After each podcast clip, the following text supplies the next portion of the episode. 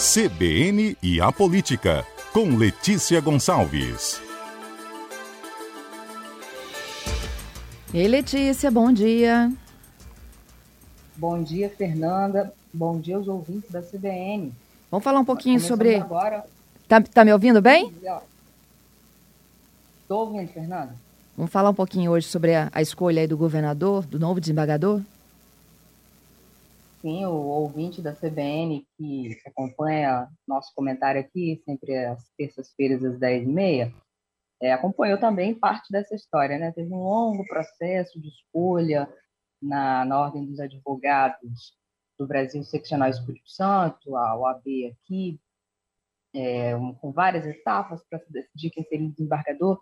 Antes ainda é, teve uma briga que chegou ao CNJ para que essa vaga fosse realmente aberta. Trata-se da vaga que pertenceu ao desembargador, desembargador agora aposentado, Álvaro Bourguignon, e que deve ser preenchida por um membro da advocacia. E já foi preenchida, inclusive, o escolhido foi o advogado Rafael Câmara. A escolha final cabia ao governador Renato Casagrande. O Rafael Câmara integrou a lista tríplice eleita pelo Tribunal de Justiça teve votação ali de todos os desembargadores, na verdade 27 desembargadores, porque uma não votou e um está afastado. E aí, desses 27 votos possíveis, o Rafael Câmara recebeu 26. Teve um advogado que recebeu mais votos que ele, Vinícius Santana, ele recebeu 27 e o governador Renato Casagrande optou não pelo mais votado da lista, e sim pelo Rafael Câmara, que recebeu, como eu disse, 26 votos, empatado com Alexandre Pupim. O governador não era obrigado a escolher, obviamente, o mais votado na lista, senão ele não precisava nem fazer uma escolha, né? Já teria ali o mais votado pelo tribunal, já estaria decidido. Mas havia uma expectativa, ele optaria pelo, pelo mais votado, não optaria, e calhou que foi Rafael Câmara. E aí, quem é ele? É, agora não mais advogado, né? O Rafael Câmara foi escolhido pelo Casa Grande em um dia e no outro já tomou posse administrativa lá no Tribunal de Justiça. O tribunal está em recesso, mas teve a posse no gabinete do presidente, desembargador Fábio Klein. Então, desde a última quinta-feira, Rafael Câmara já é desembargador do Tribunal de Justiça. E até então ele era advogado, advogado inclusive da AMAGES, que é a Associação de Magistrados do Espírito Santo, e não era ele não era o único advogado de juízes, mas frequentemente ele advogava para juízes acusados de irregularidades que respondiam a processos no próprio Tribunal de Justiça. E o ouvinte da CBN também que está antenado aí com as notícias na CBN e também em agazeta.com.br deve ter reparado que ultimamente tem muito processo contra o juiz. Não é que está acontecendo mais irregularidade, mas tem coisas que a Corregedoria do Tribunal de Justiça resolveu é, apurar mais recentemente, mesmo que fatos, mesmo fatos que tenham ocorrido há mais tempo. E aí vários juízes passaram a responder a processos administrativos, disciplinares principalmente, mas também a ações penais é, foram alvos de denúncia do Ministério Público Estadual e o Rafael Câmara atuou como advogado em vários desses processos, não só nesses processos, né? Ele advoga também, advogava em relação a outros casos. E era presença constante no tribunal por causa disso, porque eram casos que tramitavam ou originariamente no tribunal ou com recursos que depois são avaliados pelo tribunal. E uma das pessoas para quem ele advogava, Fernando, era justamente o governador Renato Casagrande. Uhum. E o Rafael Câmara me disse que há pelo menos dois anos ele atuava em alguns processos. Por quê? Ah, o governo do Estado tem a PGE, a Procuradoria Geral do Estado, que representa o governo em ações e tal, mas se o governador precisar mover alguma ação de cunho pessoal, particular, não pode usar a PGE, ele tem que contratar um advogado como qualquer outra pessoa. E ele contratou por algumas vezes o Rafael Câmara que também foi advogado de outros integrantes do governo, como a vice-governadora Jaqueline Moraes, que é do mesmo partido do governador, o PSB. Eu conversei com integrantes do governo, todos dizem que não teve nenhuma ingerência do partido ou quaisquer outras para o governador escolher o Rafael Câmara, que foi uma, é, uma decisão pessoal mesmo do governador, que ele não é amigo do, não era amigo do, do, Rafael Câmara, nem dos outros integrantes da lista, né, que eram Alexandre e Vinícius Pinheiro de Santana, mas o governador conhecia o Rafael Câmara minimamente porque contratou ele como advogado, né? É, e teve o, o, esse anúncio no dia que o governador anunciou, que foi na quarta-feira, ele conversou no mesmo dia com os três integrantes da lista, com o Rafael Câmara, segundo o que o próprio Câmara me disse. Foi uma conversa de 20 minutos, no final da conversa o governador anunciou que, né, então disse para ele que anunciaria como novo desembargador, e foi o que ocorreu. O Rafael Câmara também foi advogado, Fernanda, do desembargador que está afastado do Tribunal de Justiça, o Robson Albanese, que se tornou réu na Operação Naufrágio, que é julgada lá, no Superior Tribunal de Justiça, e por determinação do STJ, o Albanese foi afastado. Obviamente, agora o Rafael Câmara não será mais advogado dele, nem de ninguém, deixou a advocacia, agora faz parte do segundo grau do Judiciário, e foi esse o desfecho né, de toda essa história que a gente vinha acompanhando aqui, de formação de lista do décima, formação de lista sexta, formação de lista tríplice, que resultou na escolha do Rafael Câmara como desembargador do Tribunal de Justiça do Espírito Santo. E aí muita gente, é, no início eram 35 candidatos, 35 advogados se inscreveram inicialmente nessa vaga. Eles vão ter uma outra oportunidade em 2024, porque um outro desembargador se aposenta, Aníbal de Rezende Lima, e ele é oriundo também da advocacia, logo vai surgir mais uma vaga que deve ser preenchida por advogado ou advogada em 2024. A gente pode ver essa corrida toda de novo daqui a alguns anos. É isso. Letícia, eu queria até aproveitar a tua participação conosco hoje, né? A gente está explicando aqui para os nossos ouvintes, com tua análise sobre as escolhas para desembargador, sobre essas mudanças também que o governo anunciou hoje. Teve uma troca aí de, de secretarias sendo anunciada, Gilson Daniel e Álvaro Duboc. É uma, uma dança das cadeiras no governo do Estado, saindo do judiciário, agora falando do executivo estadual. Que aconteceu foi o seguinte, o secretário Álvaro Duboc, é, até, até hoje, ele é secretário de planejamento. E o secretário Gilson Daniel responde pela pasta de governo.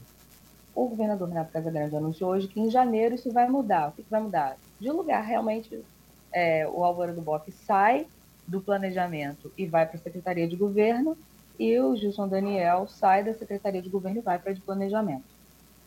E aí o que a gente tem de informação sobre isso, análise que a gente pode fazer aqui de pronto, para não ser bem recente. É, a Secretaria de Governo, o que, que ela faz?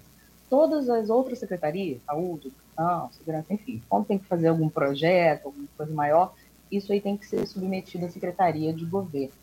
É uma secretaria que trabalha bastante para dentro do governo, ou seja, não é como se você, secretário, você ser secretário de governo, não é como se você ser secretário de educação ou de saúde, você não vai lá entregar uma obra como se você fosse secretário de mobilidade urbana, né?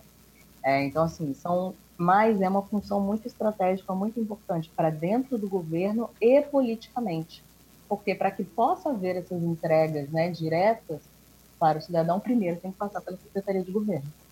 Então, é, é, é um posto estratégico, inclusive o Gilson Daniel faz parte do chamado núcleo duro do governo, é uma pessoa ali que está né, tá mais próximo do governador Renato Casagrande, e não à toa estava nessa secretaria também estratégica.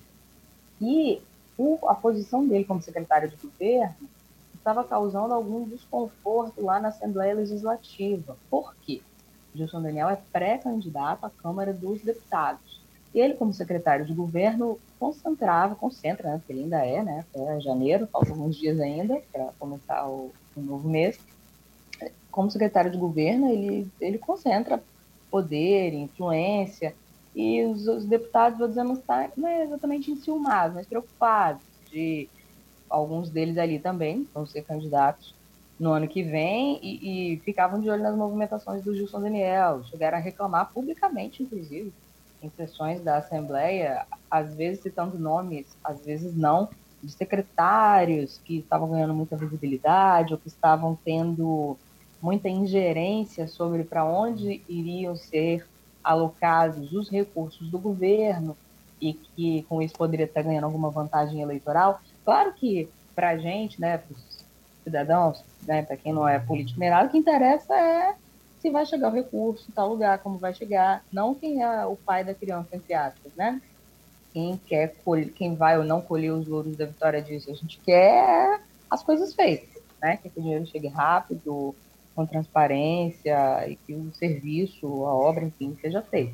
Mas para os políticos interessa muito quem foi que fez, quem levou, quem fez a articulação, porque isso pode gerar dividendos políticos. Então tinha um, ou tem ainda, né, um, algumas arestas a parar ali. Agora, com o Gilson Daniel indo para a Secretaria de Planejamento, isso não quer dizer que ele está indo para uma secretaria desimportante. A Secretaria de Planejamento também tem uma função importante, só que da mesma forma para dentro do governo. É de planejamento, não é de obras, não é de educação, não é de saúde. Ele vai continuar tendo uma função estratégica e vai continuar fazendo parte do núcleo duro do governo. Ele é uma pessoa próxima do governador Renato Casagrande, só foi deslocado. E o Álvaro do Boc, que era do planejamento, vai para o lugar dele. Álvaro do Boc, que é delegado aposentado da Polícia Federal, e está à frente, inclusive, do Estado Presente, que é um programa de voltado à segurança pública, né? Esse programa está abrigado na Secretaria de Planejamento, mas o Álvaro do Boc deve continuar à frente do Estado Presente, mesmo na Secretaria de Governo. E aí, Fernanda, como eu disse, ano que vem tem eleição, quem é candidato tem que se desincompatibilizar, quer dizer, tem que sair do cargo. Logo, isso é um prazo previsto na legislação eleitoral, que é abril. Logo, o Gilson Daniel não vai ficar muito tempo também como secretário de planejamento. Depois, o governador Renato Casagrande vai ter que arranjar um substituto para ele, porque em sendo pré, ele é pré-candidato à Câmara dos Deputados, ele, para realmente ser candidato ano que vem, ele vai ter que deixar a Secretaria de Planejamento em abril. Então, uma mudança que acontece agora e que já antevê uma outra mudança no ano que vem, que, aliás, vai acontecer, pode acontecer em ainda outras pastas, se outros secretários também forem candidatos. Todo mundo vai ter que sair do cargo em abril e aí vai ter que ter uma mudança no governo nessas pastas. Fernanda? É, no caso aí do Gilson, então, indo para o planejamento, diminui a exposição, né? E o relacionamento desgastado, então. A exposição para a sociedade como um todo talvez não altere muito, porque, como eu falei, é uma pasta, as duas pastas operam muito para dentro do governo, não é de entregas, não vai poder falar, ah, inaugurei esse hospital, inaugurei essa escola. Mas, politicamente, a Secretaria de Governo, ela tem mais visibilidade, porque, como eu disse, tudo, tem que, tudo das outras secretarias tem que passar por ela, então os outros secretários têm que ela coloca o secretário de governo, os deputados também precisam ali, né, ter um bom relacionamento, precisam é recomendado, né? Tem um bom relacionamento com o secretário de governo, se quiserem, né? Emplacar que tem algum projeto de alguma secretaria apoiado por algum deputado, enfim. É uma secretaria a de governo em que o José Daniel tinha politicamente mais visibilidade para dentro do governo, para dentro do meio político. O que não quer dizer que ele vai ficar de escanteio, que ele vai perder a influência totalmente no governo saindo dela, porque ele é próximo do governador Renato Casagrande, vai continuar sendo, assim como aconteceu com o secretário Tiago Hoffmann, que era secretário de governo antes, antes do Gilson Daniel, o Gilson Daniel não começou o governo Renato Casagrande sendo secretário de governo. Antes, quem ocupava o posto era o Tiago Hoffmann, que saiu da Secretaria de Governo e foi para a SecTID, que é uma secretaria com um nome muito grande, que eu não vou lembrar agora, mas envolve várias coisas. Tecnologia. Economia, tecnologia, ciência e tecnologia, um monte de coisa, uma sigla enorme lá. Tiago Hoffmann agora está na Secretaria, não está na Secretaria de Governo. Mas nem por isso ele deixou de ser um secretário influente, deixou de integrar o núcleo duro do governo Renato Casagrande. Continua sendo uma pessoa de bastante influência lá é, no governo, aconselhando o governador e lá nessa, nessa, nessa secretaria de nome gigante aí, ainda tem algumas entregas que ele faz mais pessoalmente. Tem cursos de capacitação que ele pode percorrer o estado, no interior, falando, olha, eu estou, possibilitando esse curso aqui para vocês, gente.